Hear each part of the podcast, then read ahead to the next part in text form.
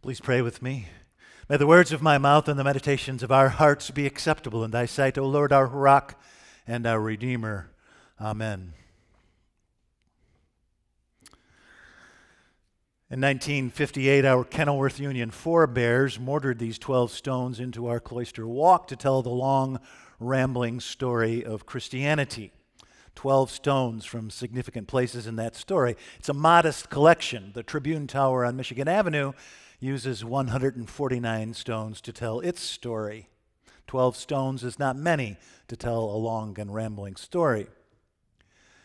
Storytellers, and I like to think of our cloister walk as a storyteller, storytellers build a compelling story as much by what they leave out as what they include. Yes? Have you ever heard your Uncle Charlie tell a story that was longer than Lent? It's important what you leave out. What's striking about our cloister walk is what's not there.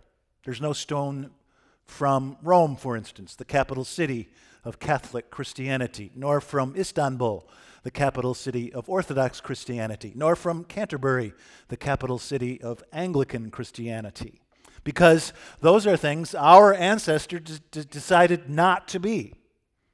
They didn't want popes, and they didn't want bishops, and they didn't want ostentatious pageantry.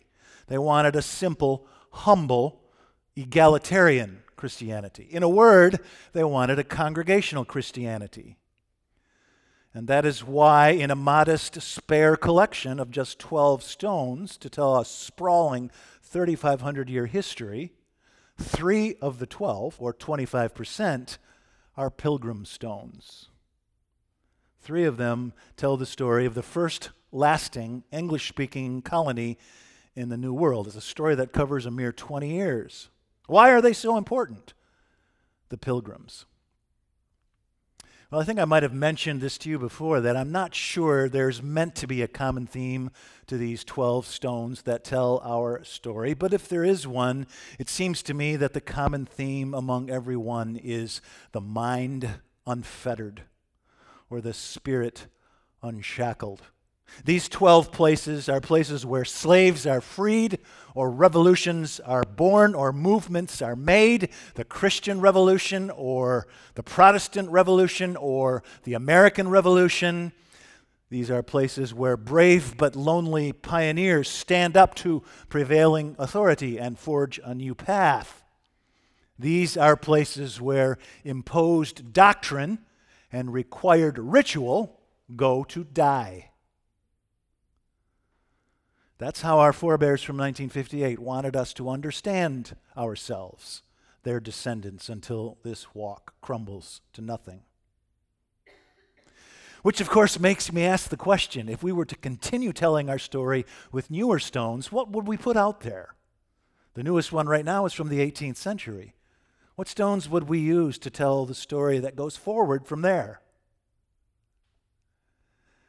I met my friend Marty on the sidewalk out the church, outside the church a couple of weeks ago while we were walking our dogs. Marty's mother was a German immigrant and he speaks German fluently. And one day on the sidewalk, Marty said to me, I have a piece of the Berlin Wall. Do you want it for your cloister walk? I said, Are you kidding me? I thought my friend Marty got it just right. The spirit unfettered. Now, Scrooby is a funny name and an odd place to include in our modest collection. It's a Nottinghamshire village in England, about 170 miles north of London. And even today, it's a tiny, inconspicuous place, population 329. But at the end of the 16th century, Scrooby was home to an elegant and sprawling estate that belonged to the Archbishop of York. And the Archbishop would stay in Scrooby Manor when he had church business in the area. And the caretaker for the Archbishop's estate was a man named William Brewster. William Brewster was also the postmaster at Scrooby. And William Brewster had a son whose name was also William, and young William was bright enough to matriculate at Cambridge University. And when young William left Cambridge University, he went into the diplomatic corps and served as an assistant to the brilliant and accomplished Secretary of State, William Davison, who served under Queen Elizabeth I. But Secretary Davison's political panache disintegrated when Elizabeth gave him the unpopular and ugly task of seeing to it that Mary, Queen of Scots, was dispatched with expedition. Now, if you know your history, you know that Elizabeth I did not care a flying leap about religion. Rome, Greek, pagan, Anglican, it was all the same to her. She didn't care. She just wanted peace. So she wanted to take care of loyal Catholic Mary, Queen of Scots. But she didn't want to be responsible for killing the Queen of Scotland herself. So she gave the job to her henchman, Secretary of State. And then, when the Queen lost her head, Elizabeth wept inconsolably and pretended the whole thing was a huge misunderstanding. William Davison lost his job and also, of course, his assistant, William Brewster, who goes back home to Scrooby and takes his father's place as caretaker for the estate and Scrooby postmaster, which is a classic case of underemployment for a former Secretary of State assistant, don't you think? And while he's not mowing the lawns and making the beds and milking the cows and delivering the mail, young William Brewster starts holding worship services with some odd Anglicans who have funny ideas about what the Church of Jesus Christ should look like. You see, here's the thing about the Church of England at the end of the 16th century, in the minds at least of William Brewster's Scrooby Congregationalists. It was entirely too Roman Catholic.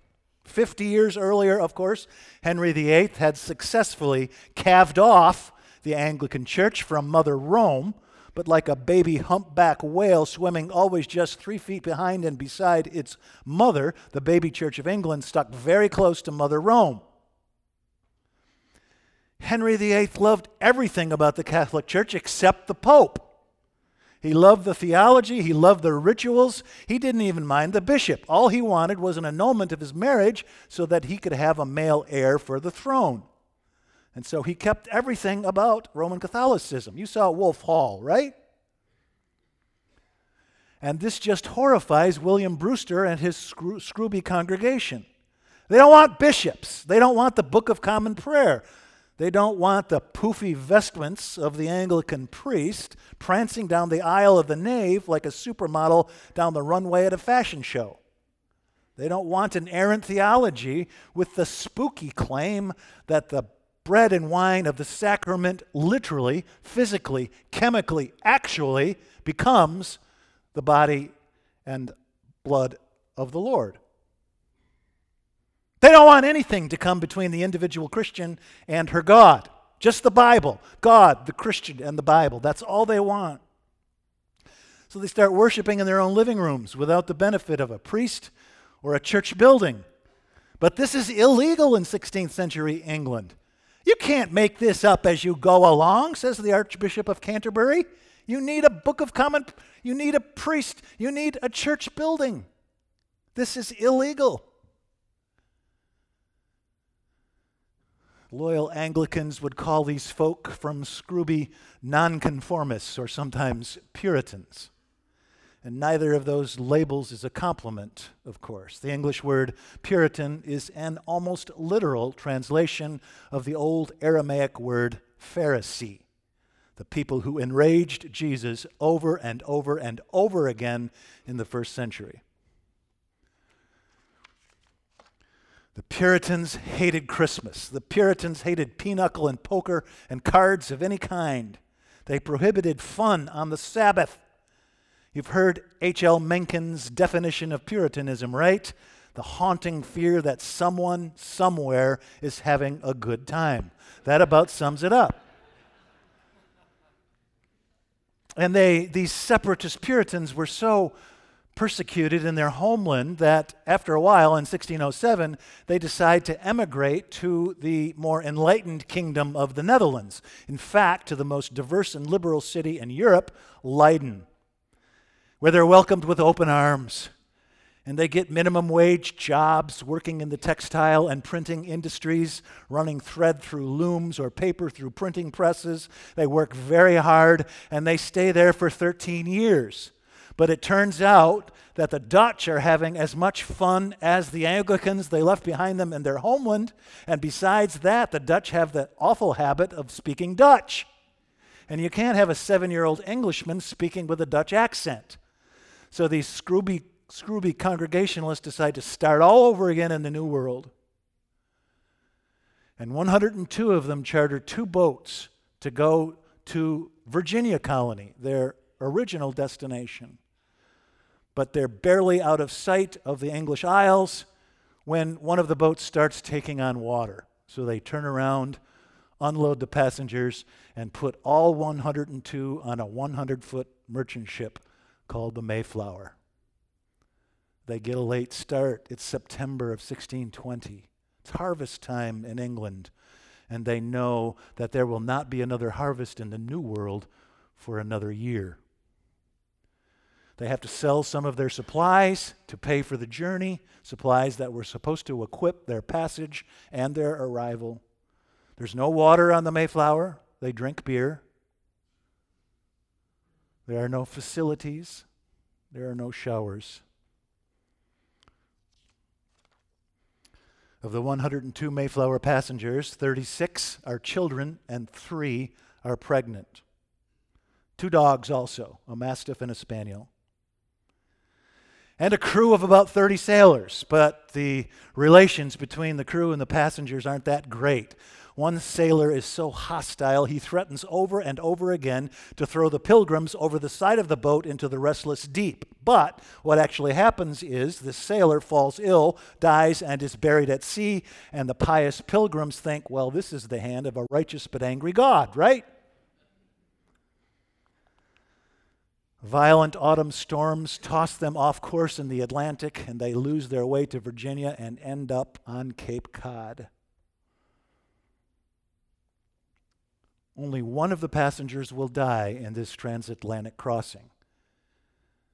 And to compensate for that single death, God will see to it that a baby is born on the Mayflower en route to the New World, so that the census at departure is the same as the census at arrival 102.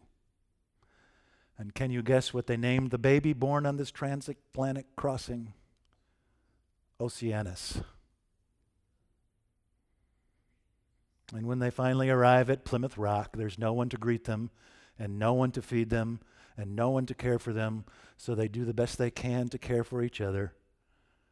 It's November of 1620, early winter by the following March, half of those 102 passengers will be dead. The captain and the crew of the Mayflower linger on Cape Cod all winter before returning to England, partly to miss the winter weather, but also to make sure that the pilgrims can make a new life for themselves in the New World. And when the Mayflower finally departs for England in April of 1621, she goes without a single passenger. Not one pilgrim decides to go home. They are all in. And that was an early rip in the fabric of imposed doctrine. To change the metaphor, they'd stabbed a battle flag into the beach on Cape Cod Bay and 150 years later, Thomas Jefferson will pick that banner up and turn that freedom for worship into national policy. I don't like their severe and joyless theology, but I admire their tremendous, undying courage. And 10 years later, in 1630, John Winthrop will sail the Atlantic to preside over the new Massachusetts Bay Colony in Boston. And while still aboard the Arbella, he writes the most influential sermon in American history until Martin Luther King. The sermon is called A Model of Christian Charity, and the Reverend Winthrop's text is those words from the Sermon on the Mount I read a few moments ago. A city set on a hill cannot be hid. That's why they went to plant a beautiful home where the eyes of the world are watching. And they wanted to become models of Christian charity for everyone. Someone once asked David McCullough why history is so important. You know, Mr. McCullough writes these beautiful books we can all understand about John Adams and Teddy Roosevelt and Harry Truman, among others. Someone asked Mr. McCullough once why history was so important, and he responded, To remind ourselves how hard it was to get here. Yes, to remind ourselves how hard it was to get here. We are all standing on the shoulders of ancestors far braver than we. So, shall we honor their memory by becoming models of Christian charity? In the name of the Father, and the Son, and the Holy Ghost. Amen. Please pray with me once more.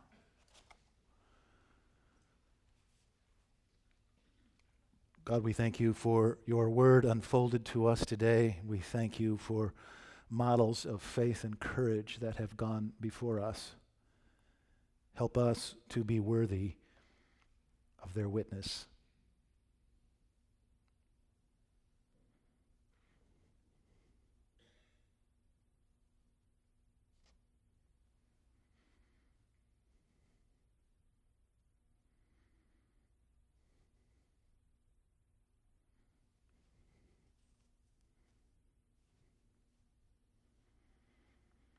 In Jesus' name, amen.